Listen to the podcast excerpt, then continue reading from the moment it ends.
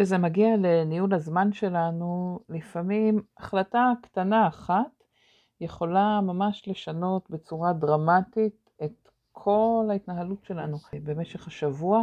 החלטות כמו לסגור איזשהו חלון קבוע ביומן, או גיליתי היום מטלי בשיחה שלנו להפוך את הוואטסאפ מכזה שרואים בו את ה-V הכחול שראיתי את, ההודעה, לכזה שלא רואים בו את ה-V הכחול, יכול לחסוך המון זמן ולשנות את כל התחושה שלנו לגבי הזמן.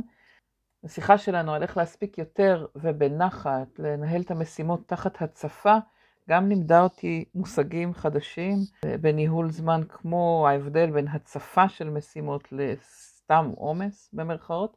טלי נתנה לנו המון רעיונות וטריקים קטנים, כמו גם גדולים, לאיך לנהל את עצמנו הרבה יותר בנחת. אפילו אם תאמצו אחד או שניים, כבר תרגישו את ההבדל. פתיחה ונתחיל.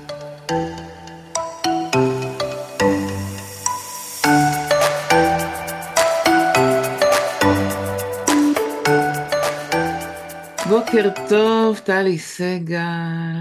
אהלן, אהלן, בוקר טוב. מעולה, ובוקר טוב לכולן וכולם, הם הצטרפו אלינו, ואנחנו בוובינר על ניהול זמן, קראנו לו להספיק יותר ובנחת, אה, על ניהול משימות תחת הצפה, ואין כמו הבוקר עם ההצפות ממש ליטרלי שיש בחוץ. ובשבילי סיפרתי לכם קודם על כל מיני אתגרים שנפלו על הבוקר, בשביל שהסשן הזה יעזור לי uh, ללמוד איך להספיק יותר ובנחת, הנחת הייתה חסרה לי הבוקר. אבל לפני שניכנס לעולם התוכן, טלי, תספרי לנו קצת, אם את יכולה, על מסלול הקריירה שעברת, גם כי אני יודעת שהוא מעניין וגם כי זה תמיד uh, מעניין לנו ככה, uh, לפני שאנחנו צוללים לעולם המקצועי, להבין, אנחנו נשות קריירה כולנו ככה. Uh, להסתכל על התהליך שעברת, על, על העסק שלך היום, אה, מה אתם עושים היום? אז אה, ככה, קודם כל אני, אני התחלתי ככה בתחילת המסלול כאשת צבא, אה, אני מגיעה מעולמות החילוץ והצלה, זה מה שעשיתי 20 שנה, ובשש השנים האחרונות הייתי בכללה לפיקוד ומטה בהכשרות של סגני אלופים. בעצם העברתי קורסים שמעבירים מנהלים בדרג ביניים ומנהלים בדרג בכיר, נקרא לזה ככה בשפה האזרחית. כן. זה המשמעות, הם מגיעים לארבע שנים, לארבעה חודשים של, של מעבר דרג. ההבנה שהצבא מבין של להיות מנהל דרג בכיר, מנהל דרג ביניים, זה שני דברים שונים לגמרי, ובעצם לעשות את המדרגה הזאת ביחד. אמ, במשך כל השנים אני מלמדת ניהול זמן, אמ, זה משהו שתמיד היה, אמ, תמיד עניין אותי, תמיד ריתק אותי, תמיד הרגשתי את החשיבות שלו.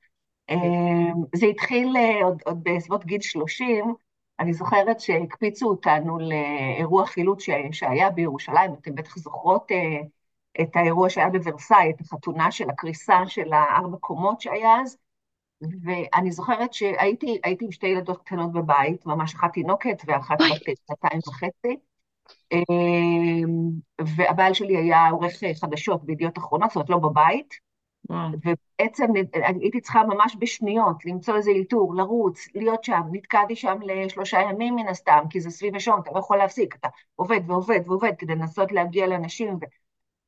והרגשתי שאני ממש נמצאת בשיא של השיא של האתגר, אה, של איך, איך אני מנהלת את כל הדבר הזה, ואני בת 30, עוד, עוד מנסה רגע להבין מה זה הורות, להבין מה זה קריירה, זהו, והגעתי הביתה במוצאי שבת, אחרי שהתקפלנו שם, ובאמת אחרי אירוע מאוד קשה, זאת אומרת, זכותה רגשית ועייפה פיזית אה, אה, מכל האירוע הזה, ואני רוצה רק לחבק את הבנות שלי, ואני מתיישבת על הספה והן עולות עליי ככה וזה, ואז הילדה שלי, אה, בת השנתיים וחצי, כמעט שלוש היא הייתה, ורק התחילה לדבר מאוד מאוחר, והיא שאלה אותי, אמא, את אוהבת אותי?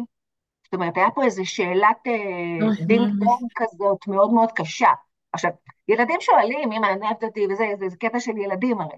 אבל, אה, אבל פה זה נפל בדיוק לאיזו נקודה כזאת של אימא שעובדת סביב השעון, וקורס קצינים, וקמה בחמש למסדר בוקר, ועושה בלילה ישיבות סגל, וטה טה טה טה טה טה, אז זה ממש כאילו הביא אותי למקום מאוד, uh, התרסקתי. באתי למחרת למפקד בית הספר לחילוץ, אמרתי לו, תקשיב, אני רוצה, אני חייבת. אמ, אני רוצה הפסקה, אני רוצה לחשוב, אני רוצה לחשוב מסלול מחדש. החלטתי שאני נשארת בצבא, אה, אבל לקחתי תפקיד רגוע, נכנסתי לניהול זמן, ממש בקרביים של הנושא הזה, אז לא היה פודקאסטים. בעצם נשארת בפום? נשארת בתוך הבית ספר? נשארתי, לא, עזבתי את הבית ספר, סיימתי את הקורס שעשיתי והלכתי לתפקיד מטה רגוע, ונכנסתי לעולמות ניהול זמן, ממש אה, לקחתי, זה היה אז רק ספרים.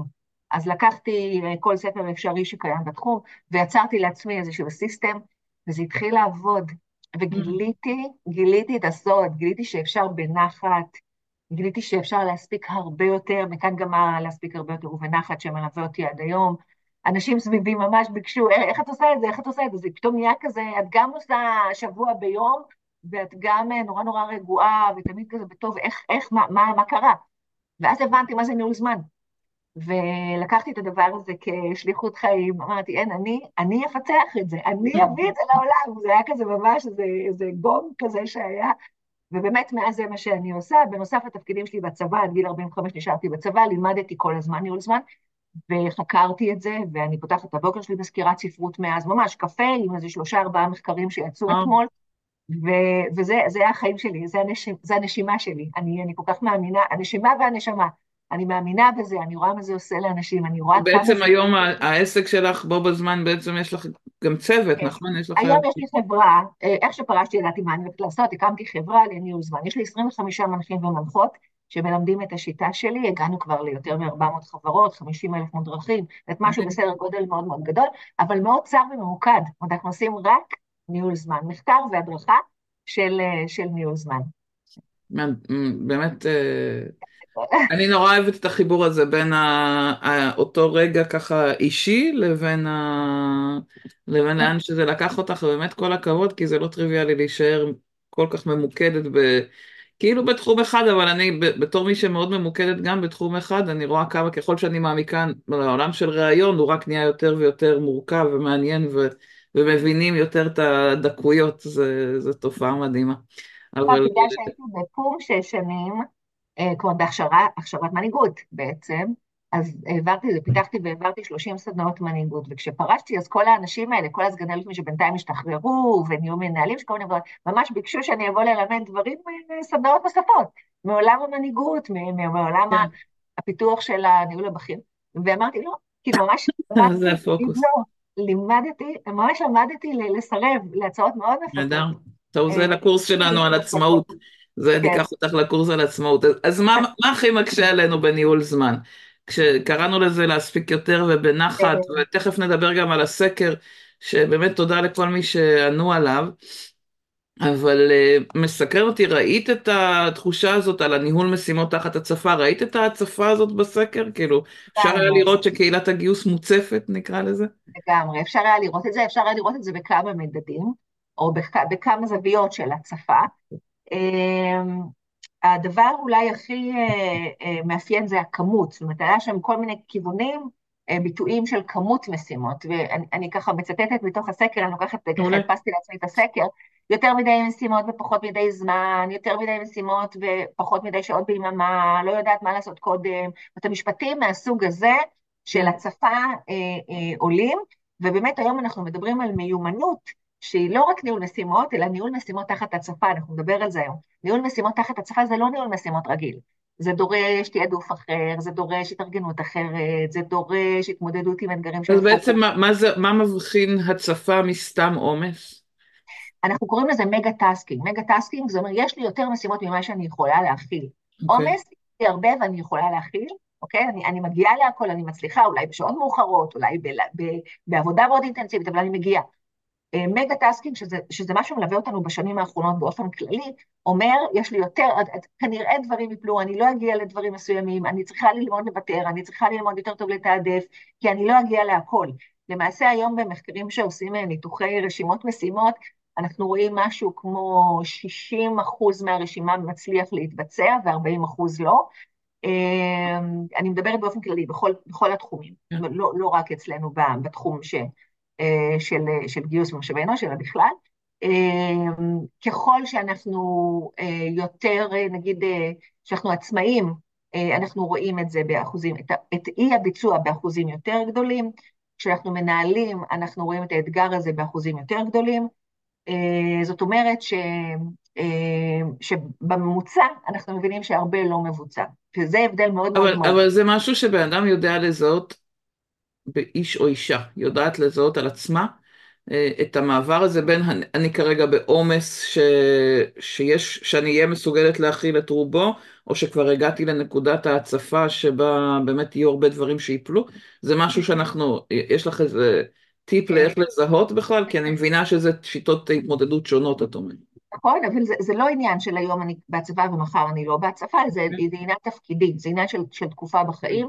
זאת אומרת, אם עכשיו אני בתפקיד שהוא תפקיד של הצפה, או אני בחברה שהתרבות הארגונית שלה היא תרבות של אה, הצפה, אה, אז זאת תהיה החוויה שלי. זה קונסיסטנטי, את אומרת, זה לא משהו שעולה ו... כן. אה, אז זאת המיומנות הראשונה. הדבר השני שעלה מאוד חזק זה הבלת"מים, ההצפה. חלק מההצפה, או מה שמייצר את חוויית ההצפה, זה שאני לא יכולה להיצמד רק לתכנון. אומרת, גם אם עשיתי רשימה, וגם אם כתבתי ביומן, וגם אם ריבוי הבלת"מים, החוויה, זה מחובר לעולם... הדברים הלא מתוכננים, המפתיעים. ההשתנות, ההפתעות, בדיוק, כן. חוסר הוודאות. אמ, אז, אז שוב, אני מסתכלת רגע בסקר, אמ, יש מישהו שכתב נורא יפה, אני עושה מה שצועק ולא מה שחשוב. זאת אומרת, החוויה היא שהבלת"ם הוא הצועק, זאת אומרת, משהו עף עליי ואני עכשיו צריכה להגיב. אז בעצם מה שאנחנו, מה שאנחנו לומדים בניהול זמן זה הניהול הבלת"מים, או איך אני מצליחה לקבל את הדבר הזה ולנהל אותו. לנהל אותו ולא להיות מנוהלת על ידו. אמ, עוד אה, יכולת להתמודד עם לו"ז משתנה. קיצור, יש פה כמה, מושג, כמה מילים אה, שקשורות לבלתי מתוכנן, שמאוד מאוד חזק. הדבר השלישי שקשור בהצפה שעולה בשאלון זה הסביבה הטכנולוגית או העיבוד פוקוס, הקפיצה מדבר לדבר. אני מתחילה משהו ועוזבת כשנכנס משהו אחר, אני קופצת כל היום מדבר לדבר, חוט המחשבה שלי נקטע הרבה פעמים. שזה אני... מעניין אותי, זה, סליחה שאני קוטעת אותך, זה משהו שהוא אה, אישי, נקרא לזה אישיותי, אני יודעת מה, הפרעות קשב, או שזה משהו שקשור לסביבה או ל... אה, לתקופה, לעידן של כל המדיה, וזה... כן. ראיתי שגם שאלת על זה בסקר, אם אנחנו עוברים ל... אה, אם ההודעות קופצות לי נגיד במחשב או לא, זה מעניין כמה זה משהו שהוא אישי, או שזה הסביבה מייצרת את הרעש הזה. אז, אז אנחנו באמת רואים שאנחנו עובדים בסביבה טכנולוגית, וזה הבדל מלפני עשר שנים, זאת אומרת, לא, גם אז עבדנו עם אימיילים וזה, אבל קודם כל נכנס הוואטסאפ. דבר שני, הכמות מאוד מאוד גדלה, יש לנו עלייה של 24 אחוזים בכמות המיילים בשנה, אנשים לא יודעים את זה, זה ממוצע העלייה בכמות המיילים בשנה. עכשיו, מייל הוא בלת"ם, אני לא יודעת איזה מייל ייכנס, אני לא יודעת מה יהיה בו, ואני לא יודעת כמה זמן אצטרך. ולכן מה שאנחנו רואים, שגם כמות המיילים גדולה, גם הוואטסאפ, גם הכל, אני יותר זמינה, אני יותר חשופה, התעבורה היא הרבה יותר אה, הסחות, אני עובדת מהבית יותר, יש לנו כאן, ראינו שרוב הקבוצה כאן עובדת מהבית, מי ברמה של אה, יום עבודה מהבית, מי יותר, אה, עבודה מהבית זה אומר עוד הסחות של בית. זאת אומרת, בנוסף לכל ההסחות הרגילות של העבודה, עכשיו הילד מטפס עליי, ועכשיו אני אעשה כביסה פה מול העיניים וקורץ לי בואי בואי. זאת אומרת, כל, כל הדברים האלה אה, ביחד מתאספים לנו לאיזה עידן של, אה, של הפרעה אחת גדולה. זה ברור שלמי שיש לה הפרעת קשב, מרגישה... זה עוד יותר, את אומרת. זה עוד יותר. אבל אם אני אסתכל רגע על ה... על ה על הרגיל, אוקיי? אנחנו רואים שהדבר הזה, כמות הקפיצה מדבר לדבר עולה בצורה משמעותית משנה לשנה, אנחנו ממש יודעים לנטר את זה. וואו. ודיב... אז, אז בעצם אם אני מבינה נכון, את אומרת ארבעת. קראת לזה התופעות ש... ש... שמשפיעות עלינו על, ה... על... על העומס הזה, על, ה... על החוויה הזאת של החוסר אה, זמן, דיברת על הכמות של המשימות ועד הגבול של הצפה. אה, על חוסר הוודאות, על הסביבה הטכנולוגית שיש בה יותר ויותר אה, בלת"מים ויותר מידע ויותר אה, אלרטים כאלה, וגם דיברת, התחלת לגעת בסיפור של הבית, של האיזון, אה, שאנחנו עובדים מהבית, אה, והגבולות האלה ש, שמטשטשים לנו ככה מול ה... בתחום המקצועי אנחנו, אנחנו קוראים לזה זליגה, זליגה בין הבית לעבודה. את, את התואר השני השני שלי עשיתי על איזון בית עבודה. יש תואר שני באיזון בית עבודה, רוצו לעשות מרתק, מרתק, מרתק ממש. איפה זה? בתל אביב? אני עשיתי אותו באקדמית תל אביב-יפו, יש אותו בשני מקומות, אבל אני עשיתי אותו באקדמית אה, תל אביב-יפו, והוא היה מדהים. עכשיו חזרתי לבר אילן בשביל הדוקטורט, אבל הוא היה מדהים, הוא היה מדהים, אחד התארים השווים mm. אה, ממש, מבחינת עניין ומבחינת אה, תרומה.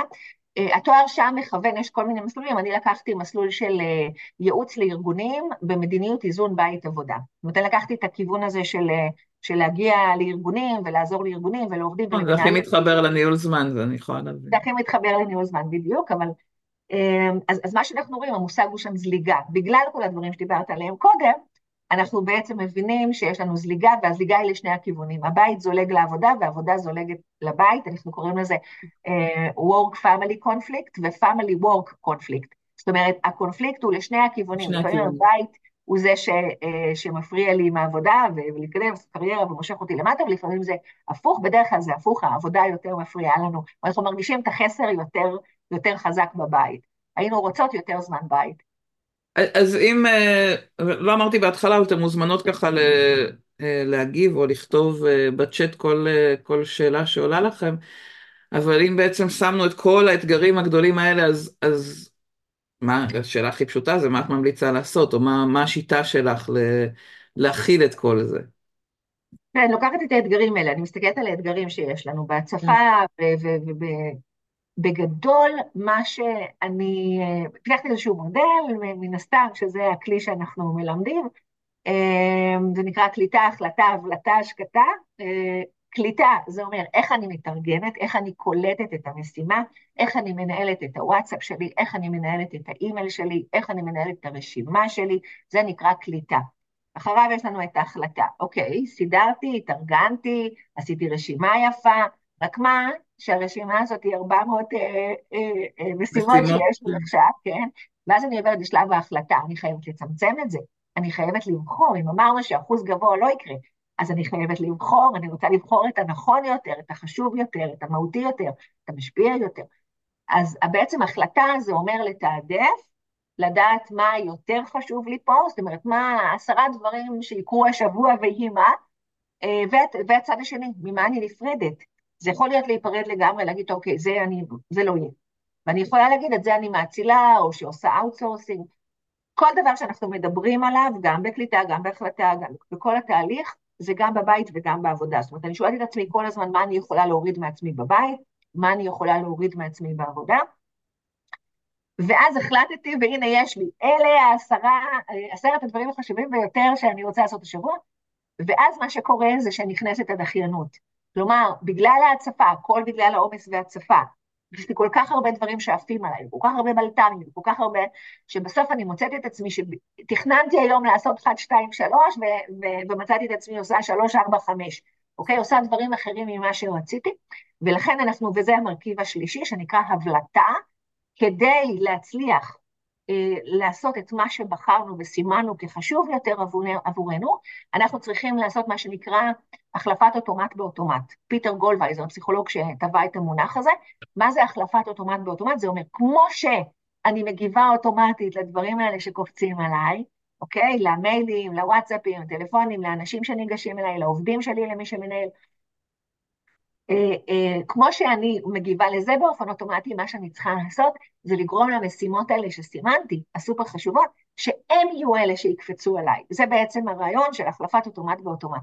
שהתגובה האוטומטית שלי תהיה... תהיה לדברים הדחופים ש... לדברים שבחרתי. כן, כן, לדברים שבחרתי. אני יכולה להגיד, לשאול משהו? בטח. היי טלי, מה שלומך? בסדר, לא. להחליף אוטומטים זה עבודת אה, מודעות לא פשוטה. אם אנחנו עובדות על אוטומט, כל אחת בת כמה שהיא, אני לדוגמה מחר 45 שנים, עובדת על אוטומטים אה, מסוימים, אה, בשביל שאני, כשאני מחליפה אוטומטים, זה אומר שאני צריכה להבין מה הם, על מה הם יושבים, זה ממש עבודת מבחינתי מודעות, כי רק להגיד לא, לא, היום כשאני אראה את זה אני אגיב אחרת, זה לא יחזיק, יש לך משהו איך לעזור לי לשנות את האוטומטים האלה בעצם? כן, כן, אז, אז כמובן עמית, זה קודם כל זה סדנה, צריך להגיד, אנחנו פה מנסים להכניס הרבה במעט, אבל. אני כן אגיד, זה אומנם מודעות, אבל אני לא בונה על המודעות שלנו ואני לא, מוד, לא בונה על המשמעת העצמית שלנו, כי מה שגיליתי, שזה יותר חזק מאיתנו. בגלל שאנחנו מדברים למשל הטלפון וה... וה, וה כל הטכנולוגיה עובדת, הרי AI היא מתוכננת ומאודרכלת. אוקיי? האדריכלות שעומדת מאחוריה היא כזאת שיודעת לתפוס אותי, זה יותר חזק ממני. זה יותר חזק ממני בדופמין, זה יותר חזק ממני בצורך החברתי, זה יותר חזק ממני פונקציונלית, זה יותר חזק ממני אה, אה, בהרבה מאוד בחינות. בעצם את אומרת זה לא רק עניין, זה לא עניין של מודעות, הסיפור זה לא לא מודעות, לא הסיפור זה כן. לעצב את המוח שלנו, את ה... כן. אה, את הסביבה, כדי שהמוח שמגיב באופן טבעי בצורה מסוימת, יגיב לדברים שאני רוצה שהוא יגיב. בדיוק, זה, זה הסוד, כשבעצם אני רגע אשלים את התשובה, אה, אה, עמית, שלצד המודעות שהיא סופר חשובה, ואנחנו מניחים אותה ועובדים עליה, אנחנו חייבים לעבוד עם כלים, זאת אומרת, עם כלים שהם כאלה שמקפיצים. למשל, אני אתן דוגמה, משהו שראיתי שאתן עושות, אוקיי? אז אני לא ארחיב על זה, אבל ראיתי שאתן מכניסות משימות עצמיות ליומן, שזה נהדר, אם יש לי משימות כאלה, מהמשימות שסימנתי וזה, אה, ואני מכניסה אותן ליומן לעצמי עם עצמי, זה דוגמה להבלטה, אוקיי? זה דוגמה ללייצר אוטומט, כי הרי מה קורה לנו כשיש לנו ישיבה, אוקיי? בלי קשר עכשיו חשוב, לא, יש לי ישיבה, יש לי, אה, יש לי פודקאסט, יש לי וובינר, אני עולה, זאת אומרת, יש לי שעה ואני עולה ועושה את זה. אוקיי? אז אנחנו בעצם מחפשים את האוטומטים האלה שיגרמו או שיעלו את הסבירות בצורה משמעותית, וכמובן עושים ניתוח של אה, איפה זה לא עובד. כי הרבה אנשים מכניסים ליומן ודורסים את עצמם. אז אנחנו ממש יורדים שם מה גורם לבן אדם אה, אה, לדרוס דבר שהוא, שהוא הכניס ליומן, יכול להיות שאפילו נצליח לדבר על זה היום, אה, אבל אה, זה, זה הרעיון שזה לא רק מודעות. כשאני אומרת החלפת אוטומט באוטומט, יש פה הרבה מאוד מודעות, ויש פה הרבה מאוד כלים שמקפיצים אליי. אה, בעצם מה שאני שומעת אותך אומרת, וזה אולי יכול להיות חלק מהתשובה לעמית, זה תזהי מה, מה אה, הדברים שגורמים לך לקפוץ, ותנסי לראות איך את, נגיד אם אה, קופצת לישיבה, בדוגמה של הישיבה, ותראי איך את מכניסה את, ה, את אותן משימות שהבלטת או שחשובות לך, לאוטומט הזה שיקפוץ. בואו נפתח את זה לדיון, בואו תכתבו בצ'אט, כשאתם יש לכם משהו ממש חשוב, אתם לא רוצות לפספס, אוקיי? אתם לא רוצות לפספס את זה, תחשבו הכי אינטואיטיבית, הכי, כאילו, עזבו עכשיו ניהול זמן, הכי אינטואיטיבי. אני לא רוצה לשכוח לעשות משהו, מה אני עושה עם זה? אוקיי, בואו תרשמו ונפתח את זה, אבל בינתיים אני אגיד שלצד הקליטה, ההחלטה, הבלטה, אני צריכה את המרכיב הרביעי שהוא השקטה. כלומר, לצד זה שהבלטתי את מה שחשוב, אני ארצה להשקיט את ההסחות, זאת אומרת, כאן יש לנו כיבוי התראות, ופה יש לנו כל מיני דברים, אה, כן, אה, מה, מה, מהמשפחה הזאת. אמ, אני פותחת, אה, אני מסתכלת רגע על הצ'אט. גם רות ושחר שמות תזכורת ביומן, ו... וגם to do list. רות עושה גם זה וגם זה, גם מחברת to do list וגם ביומן. יש לנו יומן, יש לנו תזכורות, התראות של שעון מעורר. עכשיו אני רוצה לשאול אתכם שאלה יותר מאתגרת. או, או שאלה יותר מעניינת מבחינת, בואו בוא נוציא מפה משהו רגע עם ערך נוסף על זה, מה לא עובד לכם? זאת אומרת, מה אתן שמות? האם כל הזמן שאתן שמות ביומן זה עובד? האם כל הזמן שאתן שמות אה, אה, שעון מעורר זה עובד? אתן קמות לעשות את הפעולה? זאת אומרת, אני, אני רוצה שתנסו לרדת לעוד קומה של אתגר, ו- ולכתוב לי מה אני עושה, אבל זה לא עובד לי, ואז אני אנסה משם אולי לתת לכם את, ה- את המפלט לרגע איך לדייק את זה.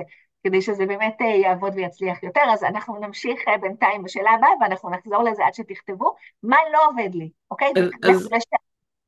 אה, מעולה, אז קודם כל תכתבו את מה הדברים שאתם מזהות שלא עובד לכם, ובואי תגידי מה ראית, כי גם שאלנו את זה בסקר, מה, מה ראית מתוך הסקר ש... שיותר קשה, שיותר בעייתי, איפה? כן, אני זיהיתי ככה דברים שעלו, שאנשים כתבו איך הם מתנהלים, וראיתי שם אתגרים, אז, mm-hmm. או, או, או אולי אפילו טעויות נפוצות, ש, okay. אוקיי. שאני מזהה באופן שאתם אה, כותבות שככה אתם בנאות דברים, והייתי רוצה לשתף אתכם. אחד זה בניהול מיילים, אחד זה בניהול הוואטסאפ, אה, ואחד זה בניהול, בניהול של רשימות, אוקיי? אז, okay. אוקיי. אז זה שלושה דברים שאתן אה, כולכן משתמשות, במיילים, בוואטסאפ וברשימות, או רובכן, ו... וזיהיתי שם ככה כמה טעויות נפוצות, אז ש... שניתן, ש... יאללה. נלך לשם. אז בואו נתחיל במיילים, כי זה באמת עלה הכי כואב. כמות המיילים מאוד גדולה, יש לי, יש לי מאות מיילים, אלפי מיילים, כל אחד uh, זה. אנחנו קבוצה uh, שעובדת הרבה עם המיילים, כי רוב הקהל הזה יושב מול מחשב כל היום, אז זה כלי עבודה מאוד מרכזי. עכשיו, מה שאנחנו uh, רואים, שיותר משליש מהקבוצה, שוב, הסקר הוא מאוד מוגבל בסוף, הוא, הוא סקר uh, קטן, אבל אני אתן את, ה, את היחסיות uh, את היחסיות של זה.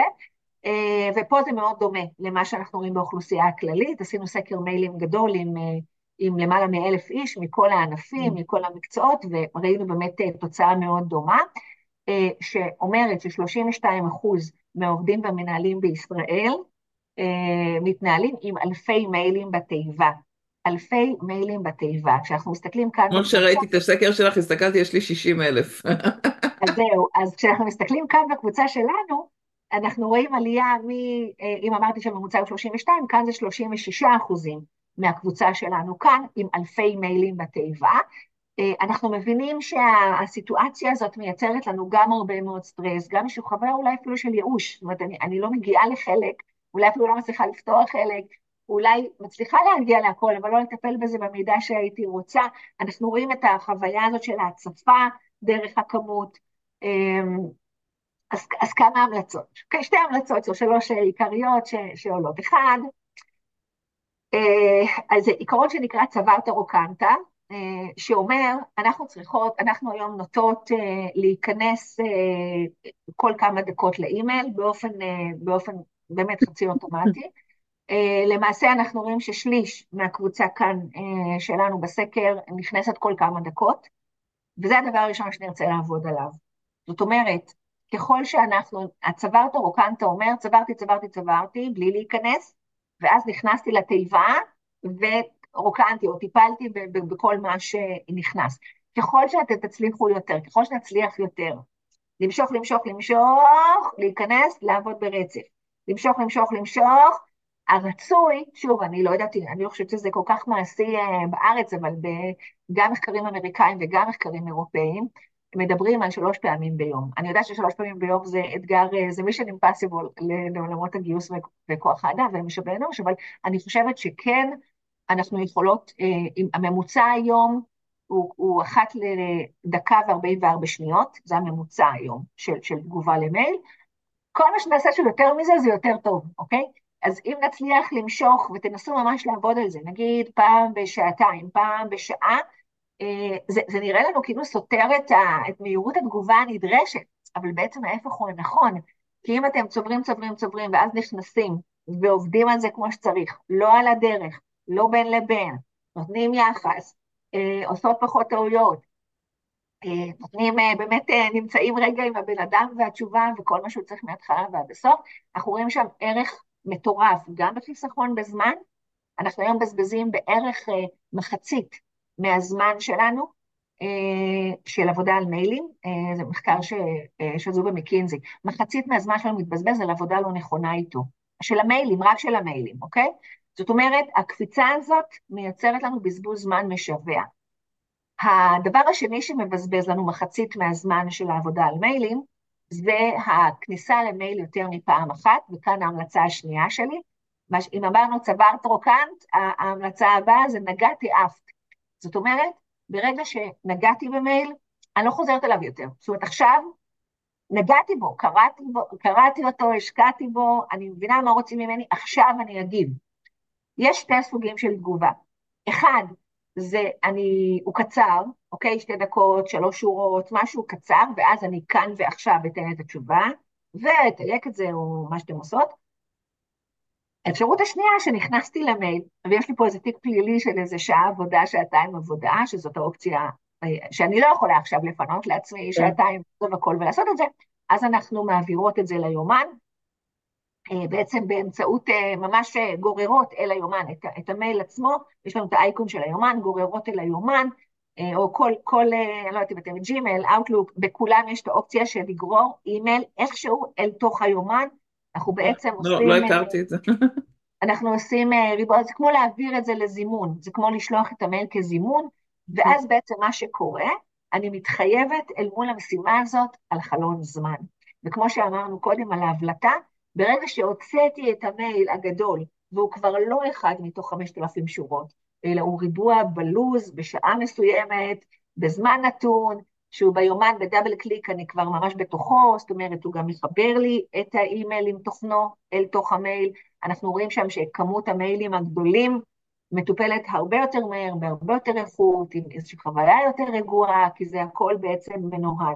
אגב, אה. מה שאני שומעת אותך אומרת, טלי, וזה מתחבר קצת למה שדיברנו קודם על מבנה המוח, אה, שיש לנו דופמין והצורך ככה, הפומו, שאנחנו כל הזמן נכנסים מהפחד שיהיה איזה מייל חדש שאני לא אטפל בו, זה משהו שצריך להתאמן עליו כדי להתרגל לצבור. כלומר, זה לא משהו, אם, אם אני רגילה לפתוח את המייל כל כמה דקות, אז זה, זה לא משהו שיבוא מהמודעות, אבל כן, ככל שתתאמנו על זה ותרגילו את המוח מתוך מודעות ומתוך אה, ככה התעקשות עם עצמנו, אה, כמו להתחיל לעשות ספורט, כמו להתחיל אה, לקום יותר מוקדם, זה משהו שצריך ממש לייצר אוטומטים חדשים למוח, אבל ברגע שיצרנו את זה, את אומרת, גם על לחכות יותר זמן בין פתיחת מייל למייל, וגם ההרגל הזה של אה, כל פעם שיש מסיבה מספיק גדולה להכניס אותה ליומן, ככל שאני מת, מתאמנת על זה, אז זה הופך כבר להיות משהו שה,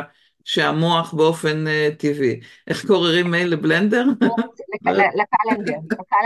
לקלנדר. דווקא הבלנדר זה יפה. אה,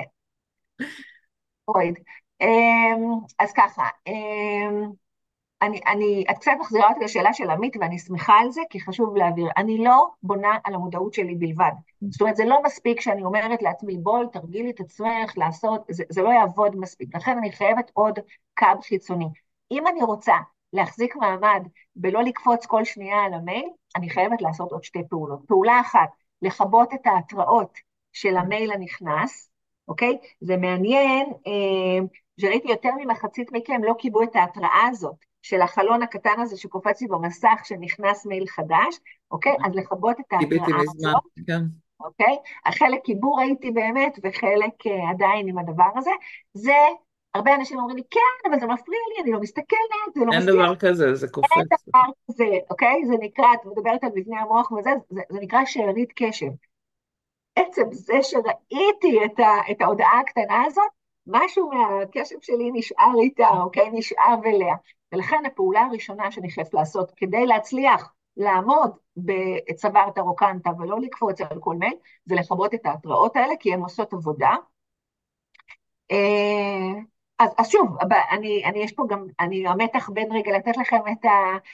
בג'ימל פשוט נכנסים להגדרות כללי כיבוי התראות, ובאוטלוק אותו דבר, נכנסים להגדרות של ה... אה, אפשרויות, קובץ אפשרויות, ואז יש שם מייל, ובתוך ההגדרות מייל יש... אני אומרת, בואו לא נעשה את הטקטיקה, כי כל דבר כזה שכותבים לך, תכתבו בגוגל איך לעשות את זה ואת זה, תמצאו כן. בקלות שלושה סרטוני יוטיוב אה, שמסבירים.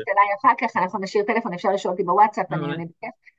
וגם את האיך גוררים מייל לקלנדר, רות, אני, אני סומכת עלייך שתמצאי, בטח כבר בין הדקה שכתבת לעכשיו כבר הצלחת למצוא מההיכרות שלי איתך, אז אבל אני אשמח לענות למי ש... שלא תתקעו על זה, אוקיי? אם לא, אם לא תמצאו, תגידו וטלי תעזור לנו אחר כך. אז אה, דיברת על צווארת הרוקנטה ונגעת, אה, העפת, אה, כן. מה עוד? איזה עוד כלים יש לנו מול המיילים? מול המיילים, אני אגיד עוד דבר אחד אחרון, הנושא של תיוק, שראיתי בקבוצה שלנו מהסקר שיש פה איזושהי בעיית תיוק במיילים. אנחנו מדברים על 68 אחוז ממשיבות הסקר, כמעט 70 אחוז, שנמצאות עם עשרות מיילים בתיבה. לצד המיילים יש... תיקיות מיילים. כן. תיקיות מיילים, כוללת התאי-תתי, אוקיי? אז פה, במחקר שעשינו ממש על זה, גילינו איזה, איזו סתירה מטורפת שהיינו מצפות, היינו, ב, ב, כש, כשניגשנו למחקר הזה, ציפינו שאנשים שיש להם הרבה תיקיות ותתי-תתי, זה אנשים מאוד מסוברים, ולכן מצופה שהם גם כנראה מתייקים וכזה. גילינו בדיוק ההפך. אנשים שיש להם הרבה תיקיות, יש להם גם, יש קשר בין כמות התיקיות לכמות המיילים הלא מתויקים. זה מה, זה אגרנים? זה אנשים שלא, שמפחדים לוותר על כל אה, פיסת מייל? לא, זה, זה פשוט, אה, אה, זה, זה לא שהם, זה, זה לא שהם מוחקים את זה, זה מתייקים. פשוט מה שאנחנו הבנו, שהמסלול הזה, בלהתחיל עכשיו לתייק, שיש לי 40 uh, אה, תיקיות, ואני צריכה לפתוח תתי תתי, ואני צריכה רגע לבחור איזה זה, ואני צריכה... הטרחנות הזאת... אז, אז, מה, אז מה ההמלצה? ההמלצה שלי מכאן, ופה זה ממש עולה חזק, כי 70 אחוז פה עם תתי תתי, וואלה. אנחנו מדברים על כמה שפחות תיקיות ברמה של uh, בלי תתי תתי אפילו, ונגיד עשר, או אני אומרת עשר כי זה מה שרואים בעין, מה שחשוב שכמות התיקיות שיש זה מה שאני רואה בעין בלי גלילה. זה נשמע שום דבר לגלול ולפתוח תיקייה ולחפש. לא, זה זמן. זה לא זמן כמו שזה אה, חסם, חסם. זה, זה משהו כן. שאנחנו, שהמוח עושה כבר את הבחירה שלו. אם יש לנו תיקיות יותר גסות, אוקיי? אה, למשל אצלי, אם פעם היה לי לקוחות, בתוך לקוחות היה סוגי לקוחות, ובתוך סוגי לקוחות היה שמות של חברות, ובתוך החברות היה מחלקות שהיו בהן מסוכות, היום יש לי תיקייה אחת שקוראים לה לקוחות. זה נשמע מאוד רגע מפחיד לעבור. אז אני, אני עוצרת אותך כי אני רוצה שנצליח להתקדם לעוד כמה נושאים, ככה כן. הזמן שלנו טס. אז, אז דיברנו על מיילים, מה הטיפים שלך לוואטסאפ ולטודו ליסט האלה? אני מאוד אוהבת את הקבוצה עם עצמי בוואטסאפ, אה, אה, מי שעוקב אחריי גם יודע שאני ממש מוצאת אותה מאוד מאוד יעילה. אלא שיש כמה טעויות עם קבוצה עם עצמי בוואטסאפ, ואנחנו רואים אנשים שעושים קבוצה ותכלס לא ממצים אותה, לא מנצלים אותה. אז, אה, או שהיא הופכת להיות פח זבל של כל מיני דברים. אז הטיפ הכי חשוב שיש לי לוואטסברת, אני קוראת לזה מחברת בוואטסאפ, קבוצה עם עצמי, וואטסברת. הטיפ הכי חשוב שיש לי לוואטסברות, זה שהן יהיו פונקציונליות. זאת אומרת, לא אה, אני עם עצמי, me, myself and I, השם שלי, לא משהו כללי כזה, כי אז באמת זה הופך להיות מקום של אה, צובר צובר וסתם, לא מנוהל באמת. במקום זה, לעשות קבוצות מאוד מאוד מאוד ספציפיות, אוקיי? משהו, קבוצה של אה, קניות. קבוצה של אה, אנשים ש, של חומרים שאני רוצה לעדכן בנהלים שאני רוצה לכתוב, קבוצה של, אצלי יש לה מצגת, כל דבר שאני רוצה להכניס למצגת, תמונה, אה, שיר, אה, סרטון, מחקר, שאני רוצה להכניס לתוך המצגת, אני צוברת שם, ואז כשאני יושבת על המצגת אני מעדכנת, אוקיי? קבוצות פונקציונליות, תחומיות, קטנות, מבחינת צרות, כן. מבחינת הנושא. זה יעבוד יותר. אה, וגם בחיים הפרטיים, זאת אומרת, יש לי קבוצה לבר מצווה לילד, ויש קבוצה לטיסה לחו"ל.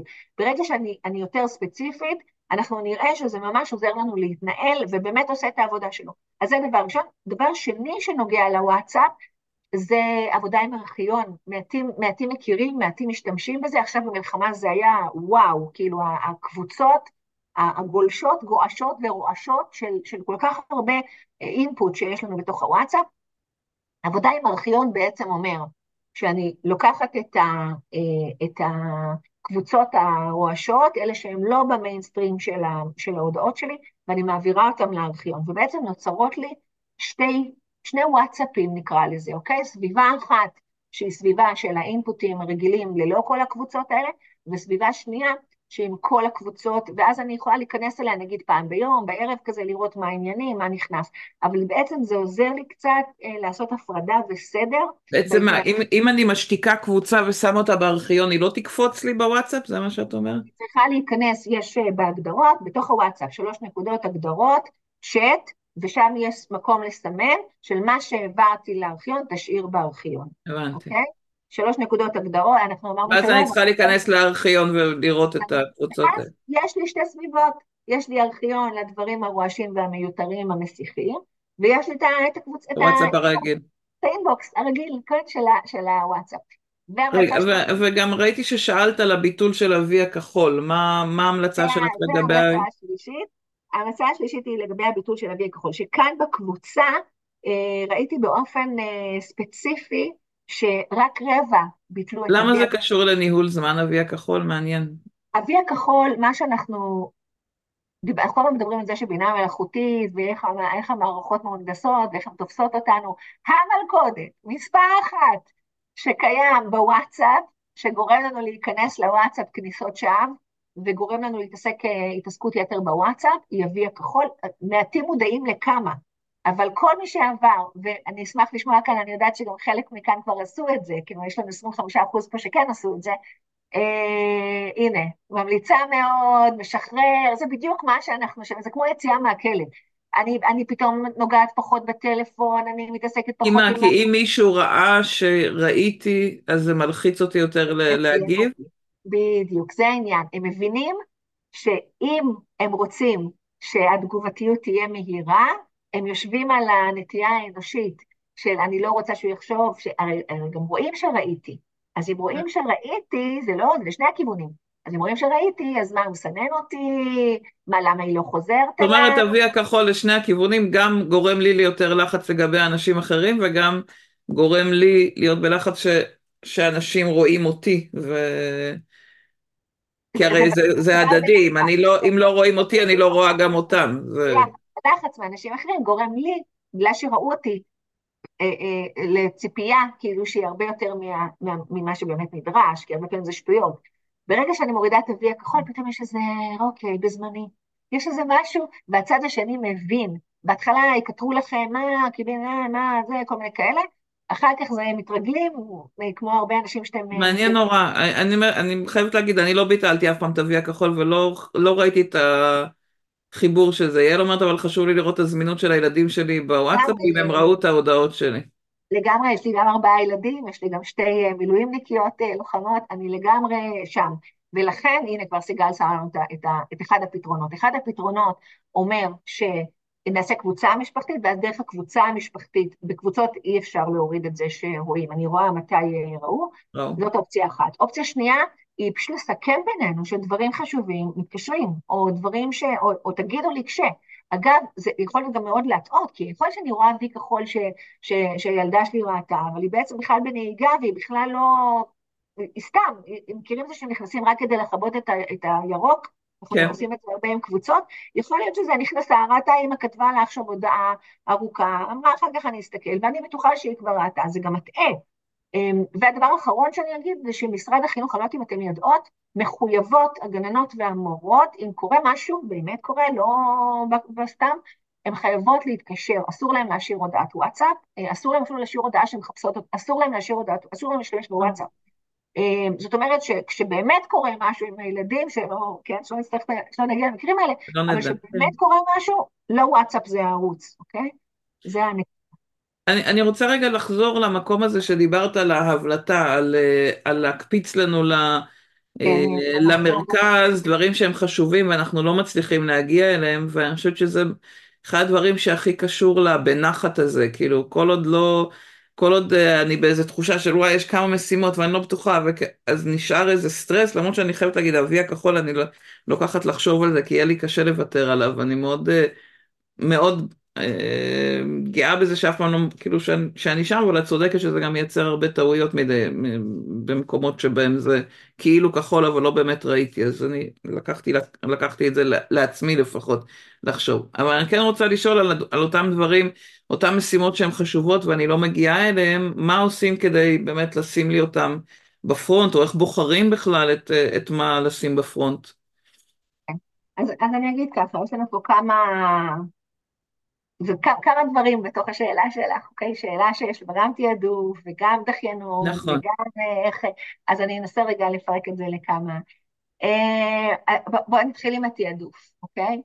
תראו, אה, אחת השאלות, אני יושבת מול הרשימה שלי, אוקיי? יש לי פה איזה 50 דברים, ואני לא יודעת ממה להתחיל. מישהי גם כתבה את זה, זה ממש החוויה, אני לא יודעת ממה להתחיל, וגם כשאני יודעת ממה להתחיל, אני לא מגיעה לזה, אז זה בעצם שתי בעיות. אחד, שאני לא יודעת ממה להתחיל, ודבר שני, שאני לא מגיעה לזה.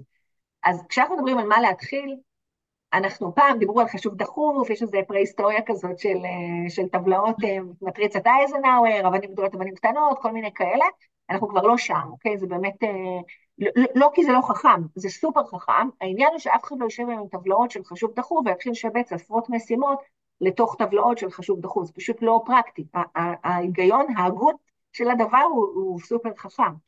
אה, השאלה איך אנחנו עכשיו לוקחים את ההגות של הדבר והופכים את זה להיות משהו שהוא יותר אה, לא טבלאות של חשוב. משרת אותנו יותר, כן. אז, אז באמת היום יש ניסיון למצוא כל הזמן את, ה, את שיטת התעדוף היותר קלה, היותר זמינה. אה, אני משתמשת בשיטה שקראתי לה אימפקט, ואני אסביר איך זה עובד. אנחנו עוברים בעצם על הרשימה. עדיין כמובן אני צריכה להסתכל על הרשימה ולראות מה הכי חשוב, כאילו עדיין אין, אין מפלט. זה מתחיל בלעשות לעצמי רשימה, את אומרת. להתחיל לעשות לעצמי רשימה, ואז לראות רגע איפה הדברים הכי חשובים. השאלה היא איך אני בוחרת מה הכי חשוב, והתשובה היא לפי האימפקט שלו. זאת אומרת, אני מסתכלת במשקפיים שאומר, מה, איזה מהמשימות האלה? התוצאה של המשימה הזאת תהיה הכי אקוטית, mm-hmm. תהיה הכי קריטית, אוקיי? תהיה הכי משמעותית מבחינתי. אז אני אתן, אני אתן אה, דוגמאות. הכי משמעותית יכולה להיות ב, ביחס ליעדים, אוקיי? הנה למשל, יש יעדים לחברה, או יש לי יעדי גיוס, או יש כל, כל מיני, אוקיי? ביחס ליעדים, מה מתוך המשימות האלה יביא אותי לכמות גיוס הכי גדולה, משמעותית, יותר מאשר פעולות אחרות שאני אעשה. אני, אני שנייה מתחברת למהות, אני מתחברת רגע למטרה, לייעוד, ל... זה לעומת הצעקות שדיברנו קודם, או הלחץ, שהרגע נכנס משהו דחוף. באמת יביא אותי לעשות גיוס יותר טוב. וכשאנחנו מסתכלים על, על זה מהזווית הזאת, פתאום מתבהר לנו שם משהו. דבר שני, מה מבין המשימות האלה יגרום לי להיות יותר יעילה, זאת אומרת, יחתוך לי משמעותית זמן, או שיהפוך אותי להיות יותר מקצועית, למשל, ללמוד משהו. ללמוד זה לא דבר דחוף, אוקיי? וזה לא משימה אפילו שמישהו נתן לי, אבל אני מבינה שאם אני אלמד להשתמש בלינקדאין יותר טוב, אם אני אלמד לזה טה-טה-טה, לא משנה, אוקיי? אם אני אלמד, אני אוכל אחר כך לעשות את זה הרבה יותר יעיל וטוב. אז זה הסוג השני. והסוג השלישי שהמשקפיים האלה רואות, של המשימות, זה המשימה שמחוברת לבטן. זה, אני קוראת לזה המוח של הבטן. יש לנו פה, לא רק פה מוח. המוח של הבטן אומר, מה באינטואיציה שלי, מה אני מרגישה, מה הדבר הזה, שאם אני לא אעשה אותו, אני, אני, אני ארגיש ממש רע לגביו, או הפוך. אם אני אעשה אותו, אני ארגיש הקלה עצומה. אוקיי, עכשיו תקשיבו, זה בית ועבודה, זה הולך לשני המקומות, אוקיי? מה המשימה הזאת ברשימת המשימות שאני כבר ממש כועסת על עצמי, אוקיי? שמושכת אותי למטה, שאני אומרת לעצמי, די, חלאס, די, מספיק, תעשי את זה כבר. אוקיי? אם אני לוקחת את החשובות ליעדים, שתיים, שלוש משימות הכי חשובות ליעדים, כולן חשובות ליעדים, הכי חשובות ליעדים, שתיים, שלוש הכי שישפרו אותי ואת ה, העבודה שלי, ושתיים, שלוש הכי שתקועות לי כמו עצם בגרון, אוקיי? אז יש לנו אפקטיביות, יעילות והרגשה.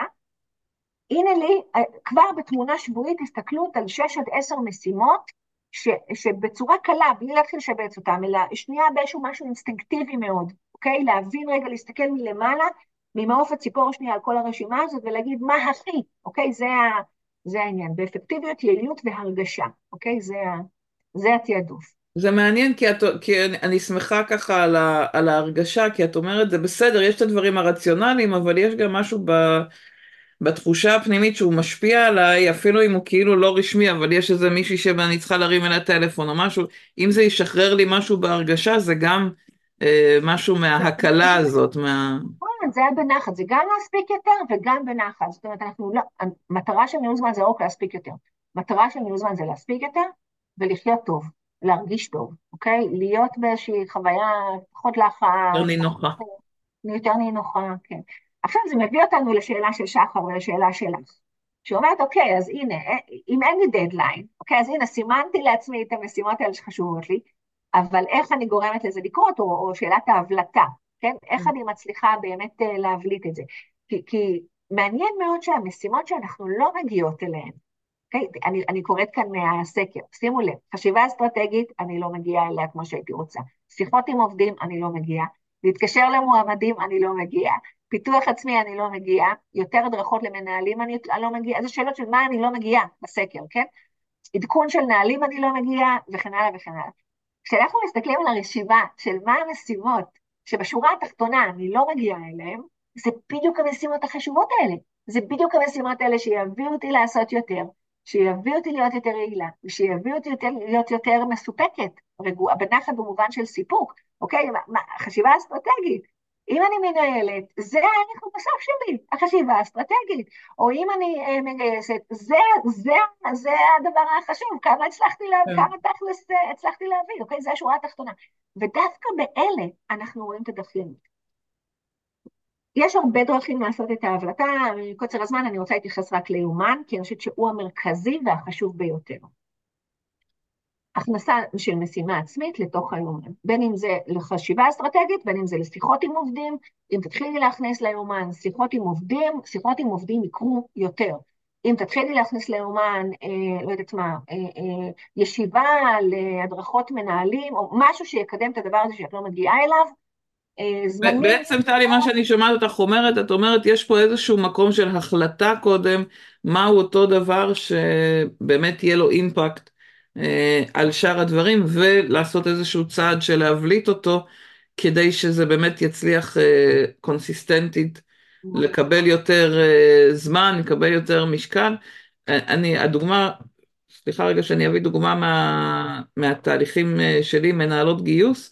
אני יכולה לספר לך שיש לי את הקבוצה של המנהלות גיוס שנפגשת פעם בחודש ליום, והחממה, ותמיד אומרות לי, אבל אין לי זמן. כשאני מדברת ומתלבטות איתי מנהלות, אם להצטרף, לא להצטרף, אומרות לי, אבל אין לי זמן. ואני אומרת, דווקא, אם אין לך זמן, זו הסיבה הכי טובה להצטרף, כי זו הנקודה שהיא ביומן, את עוצרת, כדי לחשוב אסטרטגית, כדי לתכנן, כדי להתייעץ, כדי לקבל רעיונות לאיך לעשות דברים אחרת, ואז את הזמן, במקום לבזבז על לחפש רעיונות, יהיה לך פה קבוצה שתיתן לך, והפידבק שאני מקבלת מנשים, זה, ש, נשים וגבר אחד שהיו בקבוצה, זה בדיוק מה שאת מתארת, זה החוויה של ברגע שעצרתי לתת לעצמי את הזמן, יש לי כזה רגע, איזה זום אאוט, איזה אוויר שאני לוקחת כדי להסתכל על התהליך. זה בדיוק על המקום הזה של, של להיות בתוך השוחות עם הראש ככה טק טק טק טק טק טק ל zoom out הזה שהוא קשה לנו לעשות, אבל אם הכנסנו אותו ליומן, אז הוא עוזר לנו לנהל את כל השאר הרבה יותר נכון. נורא חזק לי מה שאת אה,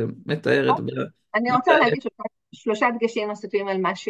לגמרי, מה שאת אומרת זה ממש מה שאנחנו רואים שקורה, אני רוצה להגיד שלושה דברים, איפה שזה לא עובד לנו, או למה זה לא עובד לנו, או...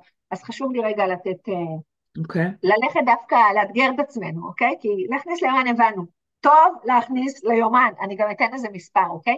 סבירות, זה, זה מחקרים של implementation intention, זה uh, מחקרים של uh, כוונת יישום קוראים לזה, של פיטר גולוויצר, פסיכולוג, שאומר בלמעלה ממאה מחקרים, מגיע לאותה מסקנה.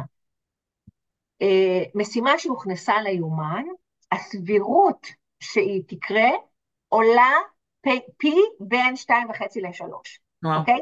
משמעותית.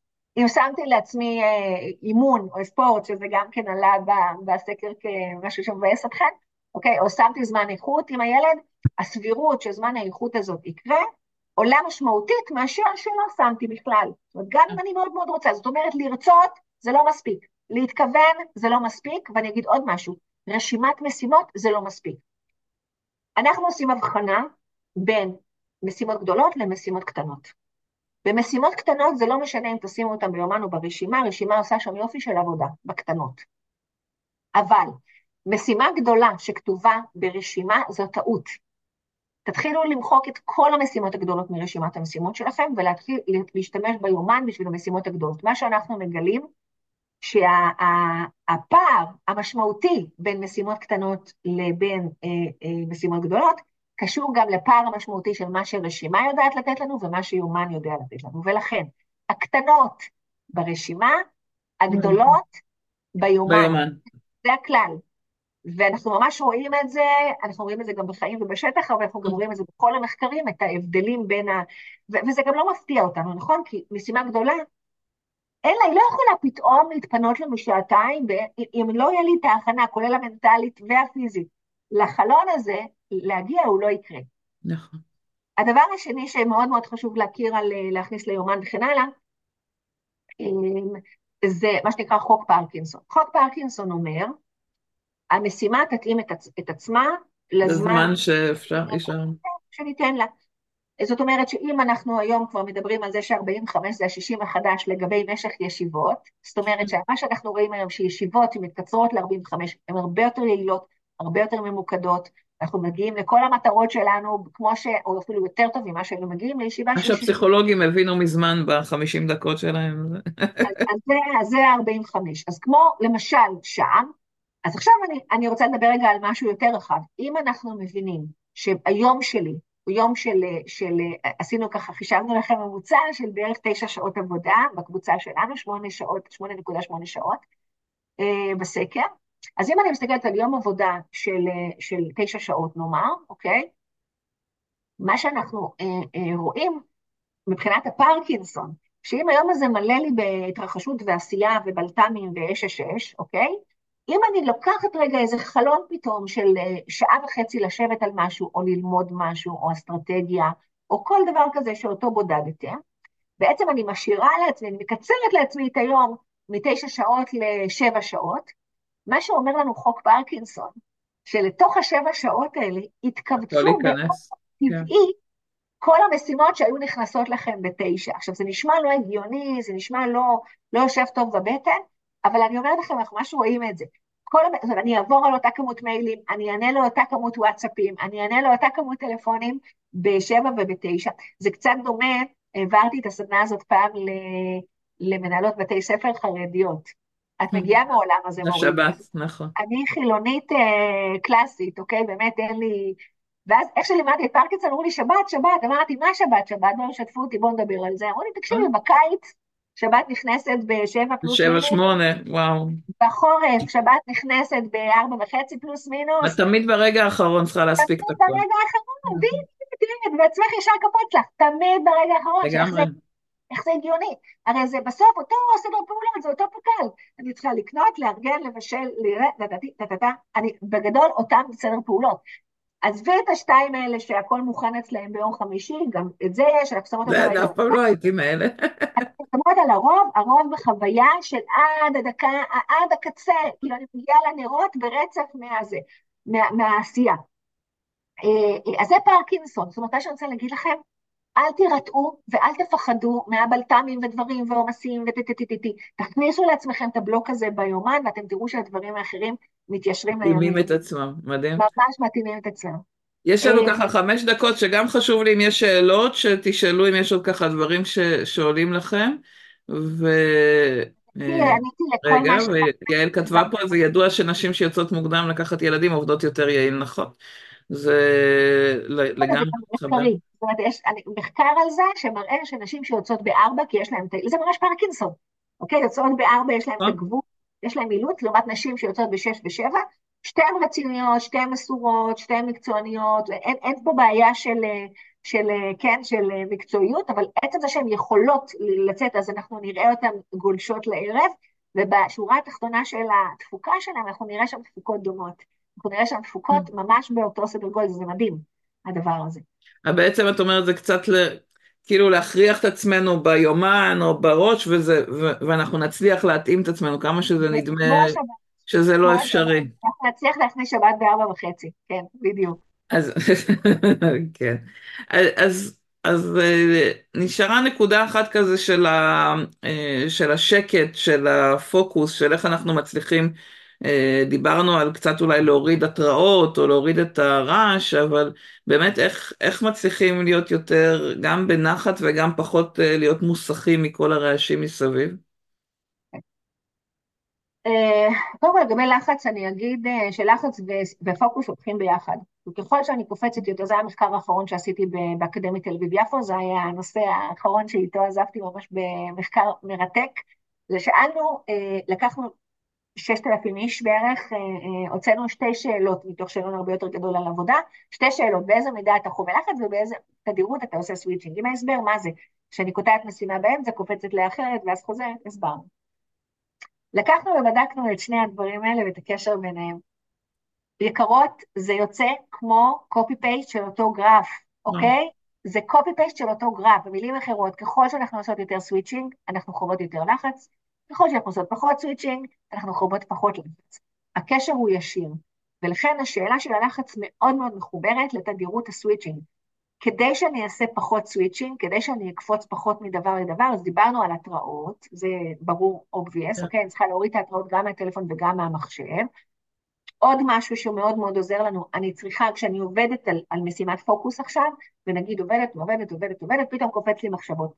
המחשבות זה הם המסיח הכי גדול, יותר מהתראות. Mm. המחשבות שלנו הן המסיכות הראשונות, ולכן כשאני עובדת, אני קוראת לזה דף לוחם, כשאני עובדת ברצף על משימת אה, ריכוז, לשים לידכם דף ריק, או מחברת, אה, דף חדש למחברת עם עט, וכל פעם שקופץ לכם משימה, פשוט, או, או, או משהו שצריך לעשות, פשוט לרשום אותה במילה ולהמשיך, כאילו להתעלם מזה ולהמשיך. אם לא תרשמו, אם לא תלכדו את הדבר הזה, יש מה שנקרא אפקט זייגרניק, זאת אומרת, משימה שיושבת לי בראש ולא הורדתי אותה, עובדת בלופים, תחזור עוד פעם ועוד פעם ותטריד אותנו, ובסוף נמצא את עצמנו קוטעים את מה שאנחנו עושים והולכים לעשות את הפעולה. ולכן, העבודה עם דף לוחד, כמה פשוט ככה עובד ממש, אה, היא בעצם היכולת שלי להוריד מהראש של הדף, זה גם תשובה לכל מי שמתנהלת בראש, ראיתי שיש פה שלוש מתוך המשיבות בסקר, זה לא הרבה, אבל זה יהיה משנה חיים עבור שלושתכן, להוריד מהראש, לעבוד למוד שמוריד מהראש, מכיוון שעבודה עם הראש, מעבר לזה שהיא מפספסת מעבר לזה שהיא מלחיצה, היא גם, זה תופס נדל"ן מיותר של הקשת. והדבר הנוסף שאני יכולה להמליץ על פוקוס, זה ריכוז דומות. זאת אומרת שאני לוקחת עכשיו, יש לי נגיד כמה שיחות טלפון לעשות, ונגיד יש לי כמה אה, מסמכים מאותו סוג לכתוב, וכמה דברים שאני צריכה לאשר, וכמה דברים שהם דומים, כמה קבלות שאני צריכה, רגע, דברים שרכשנו ואני צריכה לחתום, דברים שהם, שהם דומים אחד לשני, אנחנו נרצה לרכז אותם, לעשות אותם בחלוק. מיילים, דיברנו על מיילים, נכון מקודם? אז כן, זה סוג של ריכוז דבר, דומות. כן. זה סוג של ריכוז דומות. ככל שאני אצליח לרכז דומות, אתם ממש תראו גם את ה... כי יש לי פחות switching דרך זה, אוקיי? כי אני, אני כאילו אולי ב switch במשימות, אבל זה לא switch ב, ב, בדפוס חשיבה. זה לא switch, אני כאילו כבר בתוך ב- ה... בהי- בסביבת הייטק מדברים על זה הרבה, על ה context switching, זה המעברים האלה, מאוד מודעים לזה שהם מאוד uh, קשים. וואו, אנחנו ממש בדקה לעשר, אז אני רק אשאל, טלי, אם יש לך uh, טיפ ככה אחרון לכולנו, ול, ולפני ש, שאנחנו נפרדים, אני אשמח אם תכתבו איך היה לכם, ואם נתן לכם ככה דברים חדשים. אני יודעת שלי זה גם אישר כמה דברים שאני כבר עושה ואני מרוצה מעצמי, וגם אמרתי כבר תוך כדי, השאיר לי כמה משימות ש, שאני לוקחת uh, לדרך. אבל ככה, אם יש לך טיפ או שניים שאת יכולה לתת לנו, מתוך מה שראית בסקר, באופי החיים של הגיוס, מה, מה הדברים שבעינייך הכי חשוב שנתחיל בהם? כן, אני... אני אתחיל אולי עם מה שנשמע הכי אה, דווקא לא של ניהול זמן קלאסי וטכני.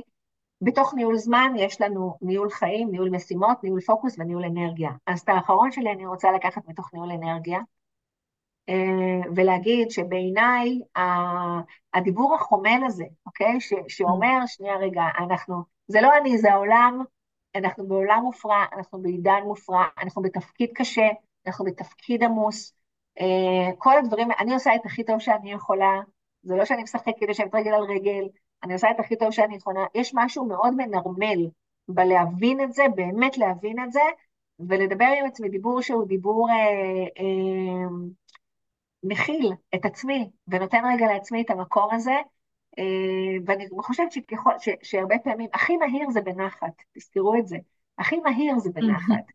אה, אני רוצה לצרף אחר כך טד אה, מדהים ששמעתי על, עם רופאה מחדר מיון, שאומרת איך היא עושה את הטריאז', איך היא מחליטה לאן ללכת. אני חושבת שיש שם הרבה מאוד מסרים גם לנחת, ושם זה חיי אדם, גם לנחת וגם לתעדוף, אז אני אמליץ בחום לשמור את, ה, את הטד הזה. וואו, טלי, המון המון תודה. כבר אני רואה שכותבות פה שלקחו כלים, וגם שאת מקסימה, ועל זה אני לחלוטין מסכימה, ולעשות בנחת לגמרי. אז תודה גם לכל מי שכותבת, ותודה גדולה לך, טלי. אנחנו נצרף גם את הסיכום, אני אגלה לכם שטלי הכינה לנו סיכום מאוד מאוד מפורט, שנוכל ככה גם להישאר עם ה... תובנות וגם לחזור אל הטקסט אחרי, אז תודה רבה גם על המסמך המסכם, ואני אצרף כמובן גם את, את האתר של בו בזמן ואת הפרטי התקשרות של טלי, אם תרצו גם להזמין אותה אליכם לארגון, אני אגיד שהם, שהצוות של טלי עובד עם הרבה מאוד ארגונים, אז אני ממליצה בחום להזמין אותם לארגון, לתת את הכלים האלה גם למנהלים שלכם. והמון המון הצלחה, תודה. תודה רבה. אני אשמח להגיד מילה על ארגונים. בטח. אני, התפיסת עולם שלי, זה מה שנקרא ניהול זמן בהתאמה אישית. אני לוקחת קבוצה, כמו שעשינו כאן, דומה קצת למה שעשינו כאן, אני לוקחת קבוצה ולומדת אותה גם ברמה האישית, זאת אומרת, דרך שאלונים ודרך סקר ודרך... גם אני יודעת מה יואב ומה דנה ומה אורית צריכים, ואז אנחנו מגיעים לסדנה ומתאימים להם חליפות אישיות, וגם קבוצתית. אנחנו רואים שנייה מה המקצוע הזה צריך. מה התרבות הארגונית של המקום, מה, מה ישים, אוקיי, בתוך, ה, בתוך עולם התוכן הזה. בעצם ההתאמה האישית והקבוצתית או הארגונית מאפשרת לנו להיות מאוד מאוד מדויקים. אני חושבת שזה זה מדהים. הדגל שלנו, אוקיי? זה המאפיין העיקרי ש... זה לגמרי מיוחד ו... ונשמע לי מאוד בעל ערך, ובהחלט נכתוב על זה ונצרף את זה גם פה לסיכום, שמי שירצה ללמוד עוד ישמח. שמחה רבה. תודה, נורית, את מהממת, היה לי ממש כיף איתך. באהבה, גם לי הזמן, מה שנקרא, הזמן טס בדיוק בניהול זמן שלנו. תודה רבה רבה, ובהצלחה לכולם. תודה. ביי. ביי.